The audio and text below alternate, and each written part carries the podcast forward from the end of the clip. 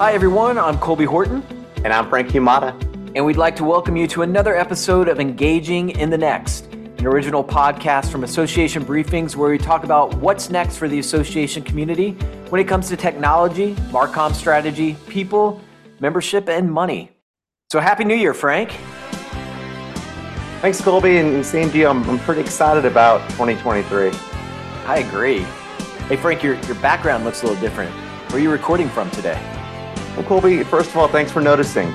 Uh, and secondly, I'm in a hotel room in Austin, Texas. There's a, a big Humata family reunion here tonight. Um, thirdly, though, would you like a Humata family reunion t shirt?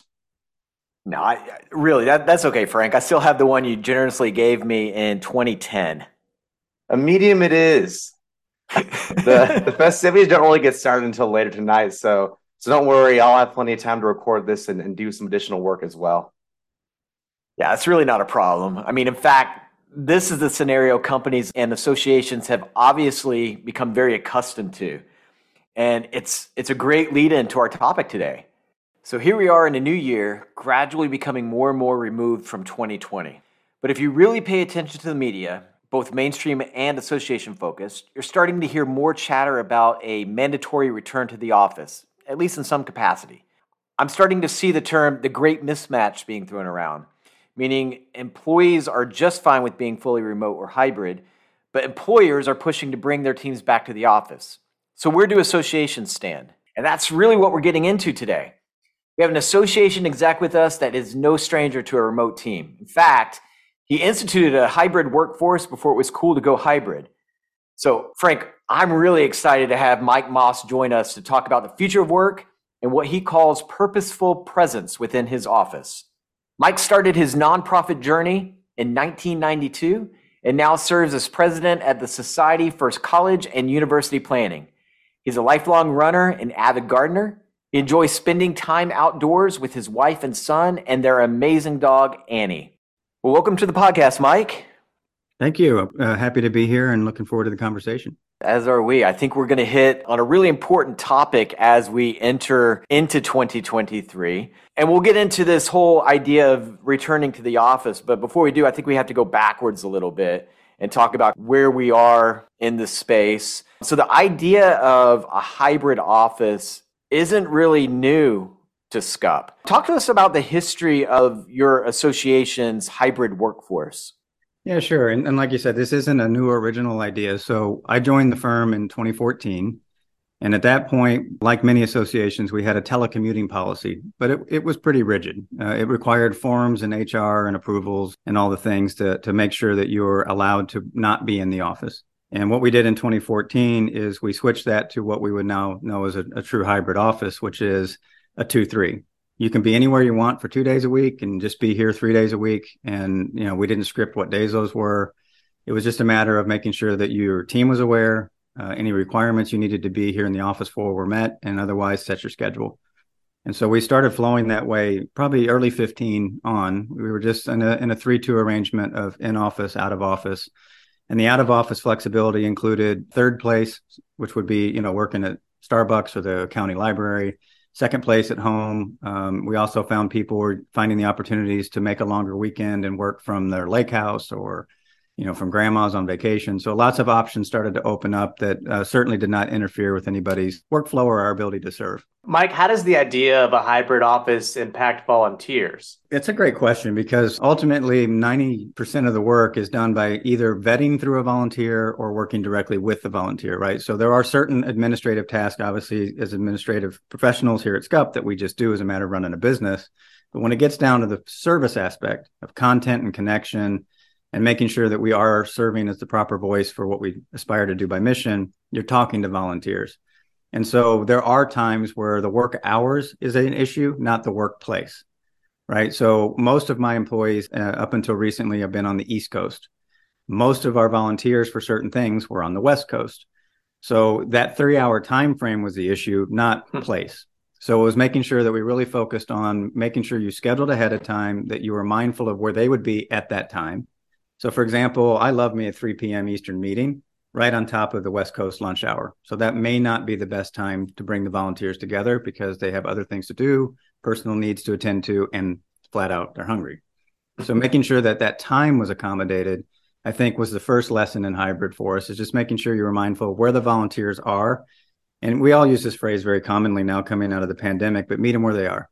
Well, that absolutely applies to your hybrid office, including your staff. That right now, for example, I have staff working in Hawaii, all over the West mm-hmm. Coast, at a farm up pretty close to the Canadian border, et cetera.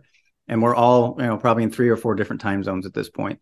So being mindful that my 8 a.m. isn't everybody's 8 a.m., I think was the first hurdle that we jumped with volunteers and having that conversation of, I will be here. When can we meet then? And I think just opening up that line of communication pretty much prevented any true complications. That's very interesting. I think that you're putting your timeline out here. 2015 was a good five, six years before this, even calling it a hybrid office. Mm-hmm. Uh, it, it wasn't even a term we were throwing out there. So, really, you guys were very well prepared for what hit everyone in 2020. Mm-hmm. I think this idea of the return to an office, it's obviously gained a lot of momentum during Q4. I think I read a study the other day that says that nine out of 10 companies are implementing some type of return to office initiative in 2023. But again, SCUP seems to be ahead of the game. As we prepared for this conversation, you talked about this term that I really like. Talk to us about the idea of what you called purposeful presence and how this has impacted SCUP's return to office policies. So we came across that phrase doing research at some point in 2021 when we were we are all starting to contemplate the return to office, even if it was just going to be our old 3-2 arrangement or if it was going to be something different. And we quickly went to something different. And to be fair, we, we didn't just nail it on jump, right? We're still experimenting. So as we went into the summer of 21, there's a couple things we put in place, two rules that hold true. The two rules are that we will not have a purposeful presence requirement in the months of August and December. And number two, the office is open. So people can make their choices around those two facts, right? So the first round of purposeful presence was one of a, an attendance per week attempt in hours, not days, not for specific things. And we kept purposeful presence to the definition of each employee. I have a different purposeful presence requirement than some of my teammates, given them whatever I'm doing that day. So, for example, for our recording today, I'm at the office for all the tech reasons I need to be here to ensure at least a decent shot at a quality recording. If I was doing something different with my board, I'd like to be at the office. Whereas some of my teammates who are more in the creative space, their purposeful presence may be best accomplished at an art studio at their best friend's barn up the street from where they're visiting family. And so we don't assign purposeful presence necessarily to space, but for the intention of the reasons we're together. And that will include time in the office. So as we experimented last summer, a couple things went really well, a couple things we'll leave off record because we had to learn, right? so as we head into the new year, what we're really excited about is the purposeful presence is set around two Wednesdays, the second and fourth Wednesday of each month. The first gathering on that second Wednesday is one of operational alignment, and the second one is one of strategic alignment.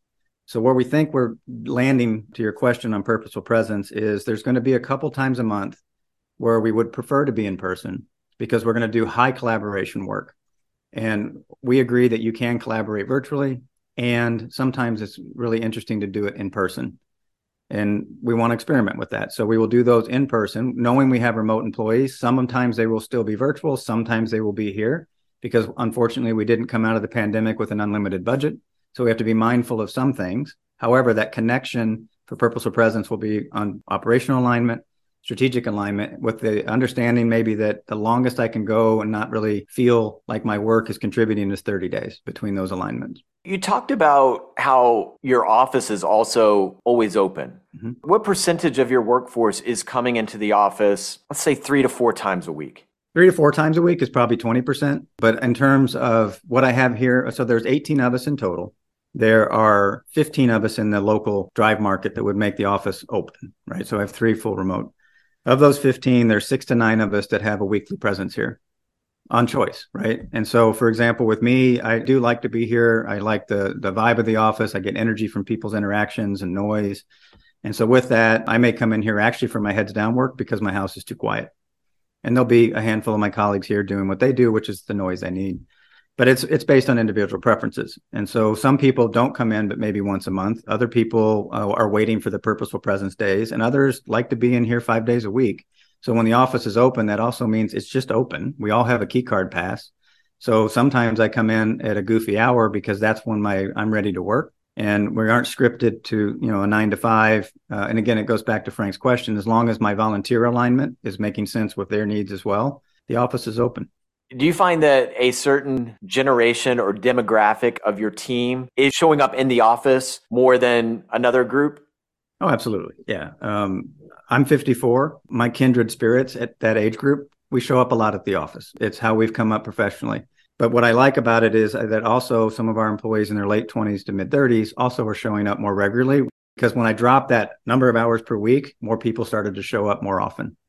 You know, taking away the burden of, of a mandate to one of preference really did make a difference for our team.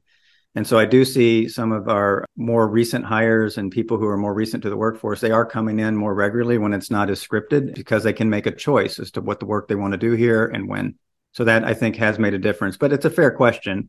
And those of us who grew up with uh, mandated attendance and uh, on-site oversight, we like it here, and it's it's how we've known to do our work. And so I do think there's some truth to that as well. Is it fair to ask turnover rates? Again, you've had this kind of flexibility in coming in and out of the office for you know since 2015. Does that help with retention?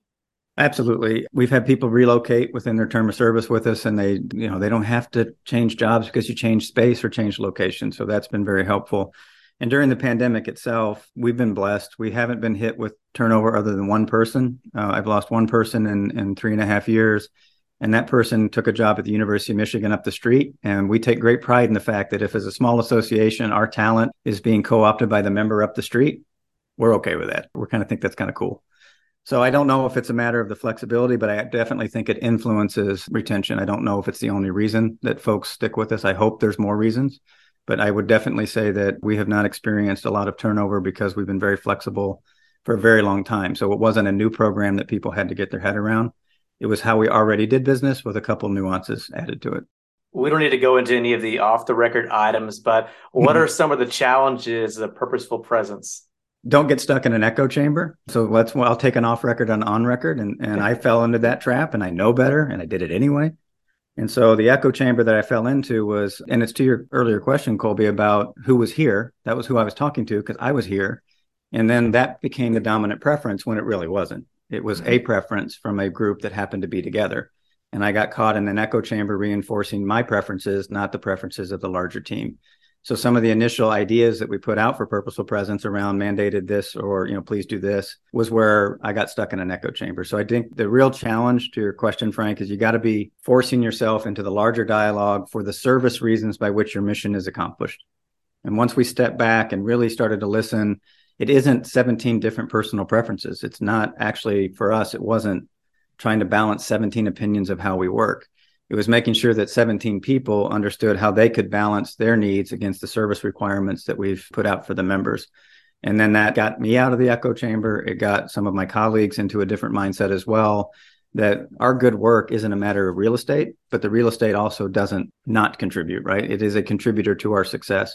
So now how we use this real estate, we are a leaser, not an owner, but how we use this real estate, we have a whole different mindset entering the new year about what that could mean for convening it's a really interesting with members as well and with volunteers. I think that's a good segue for this next question. What do you see as the future of work when it comes to the association community? So I should preface this with um, I read as much as I can about other industries so that I can serve my customers and my teammates the best way I can. So I, I try and take in as much as I can, including industries who still want to manage by site. Right. So there's there's all the interesting things that are going on in our world. I think for us, and there's some research that's coming out on this. I apologize that I can't think of how to cite it yet, uh, but I know I just read it, which is, and I 100% believe this. I think the future of the association community is a skill set of facilitation. We do need SMEs and all the deep dives. I need a massive creative. I need a massive data nerd. I need all the things to make this company work. And all of us, I think, have a much deeper need to be facilitators so to do the connections between communities, to do the connections between data and a person, data and a community, all that is a facilitation exercise. So I think what that means for the future of work is we are inherently going to be massively flexible with space and presence because it's about that facilitation of connection. It's not going to necessarily be about an address and the zip code. and what that used to mean. And I, you know, we're not a lobbying organization, so I don't say that doesn't matter depending on where you are in a capital situation. But I do think that future of work is one of facilitation and to do connection, and that connection is not space and zip code dependent, but it absolutely is outcome and skill dependent. And we need to get our teammates working on that skill set. A connection isn't simply Frank emailing Mike to introduce Colby. That's a great start, but you didn't facilitate the connection, you just mm-hmm. enabled it. That next step is the future of work for associations, which means how we work is materially, I think, going to continue to evolve into this really interesting placement of pods of people, pods of expertise, and how we bring those together. I think, and that spider web network is going to be absolutely fascinating. And do you think hybrid work is still the future of work, or do you see more associations, and we'll stick with this community, implementing some type of, of return to work policy in 2023? Yes, we will see more of our colleagues doing that. And I'm hopeful that it's one of service and presence and not one of checkboxing and real estate justification. And that's a great point. I think it's a, a great way to end this part of the interview. So you know, we really appreciate you being part of today's discussion. But you're not done yet, Mike. uh, we'd like to put you in the hot seat one last time for the final segment We'd like to call the Briefings Minute. So we're going to fire off a series of questions just to learn a little bit more about you and just give sure. us the first answer that comes to mind. All right. You ready? I'm ready. All right. Well, here we go. Let's get down to business. If you could have a lifetime supply of three different candies, which would it be? Oh, almond joy, Snickers, and M and M's. Done. what is your New Year's resolution for 2023? Read more, listen better, breathe before I act. Excellent. We should all take that into account there. So, living in Ann Arbor, Michigan, would you rather go swimming in January or wear an Ohio State shirt on the University of Michigan's campus during rivalry week? Oh, I'm, I'm going to have to go for the polar bear swim just out of personal safety. And yes, absolutely. Uh, the Ohio State garb would not fly. Great question. Speaking of Michigan, what would your toppings of choice be on a Detroit style pizza? And I got to ask you, what's your take on pineapple being a pizza topping? Pineapple is largely approved in our family. Um, however, to get the Detroit pizza right, it's a matter of mushrooms, jalapenos, green peppers, and maybe a different olive depending on what you're looking for. But yeah, no meat. Well done. I have another two part question for you. What's the best video game console of all time, and what game are you currently playing? Oh, PS4. Uh, debate is over. I don't need any feedback. PS4. and I'm actually working my way through like eight different games. So that's a that's actually a hard question. I do all the open world games, and so as, as you play, they start to all feel the same, right? But Red Dead, I think, is where I am right now. But I absolutely could be plugging in something different when I get home because I have been doing uh, a couple other sim games. So that's a hard, that actually is a hard question, Frank. well, let's move on then. Um, rumor has it, Mike, that you're a big Metallica fan. If you had to name a band who does the best cover of a Metallica song, who would it be and for what song? Oh, wow. Man, that is a stumper because I'm very particular about what would happen with that song. Um, Trivium does a good job anytime they cover any of the songs. So I would say Trivium has got it figured out because they, they hold to the truth but put their own spin on it. Excellent. So so what's your what's your favorite Metallica song? Yes, all of them. I mean, I'm, I'm that big of a, of a wonk. I would say, and this is important, Frank and I talked about this before we hit record. The new song they just put out, Lux Æterna, is one of the best songs they've ever written. And it would seem to be one of those crescendo moments in a career where it's all come back together and all of us old heads who wanted the, the sounds of the past, it's there. And all of the new fans who like the direction they've been in, it's all there. And I cannot wait to see how they do all this live in the upcoming year. It's going to be amazing. Okay, you heard it here first then. that, is, that is the hottest take of the episode. Yeah, no doubt. Uh, all that association stuff is fine and dandy. the aggregators will be all over Metallica this. coffee mug this morning. That's what I've really been thinking about. all right, and finally, if you didn't work in the association world, what would your ideal dream job be? Roadie. And I'm not even kidding. I, I cannot play an instrument to save my life. I've tried for years but the passion that I have for the that style of music and the bands and the community, uh, I would love to travel with a band and and just be part of that movement, part of that energy, and and see what that would take me. I love it. Excellent. Well, that's the buzzer. Thanks again for joining us, Mike. Yeah, thank you. This was wonderful. I appreciate it. And thanks to everyone for listening to this episode of Engaging in the Next. Join us each month as we discuss trends that impact what's next in the association world. And be sure to subscribe to our podcast on Apple, Spotify, Google, or wherever you listen to your favorite podcasts. And if you'd like more information about association briefings and how we can help your association produce a podcast or a unique data driven newsletter, be sure to visit us online at associationbriefings.com. See you next time.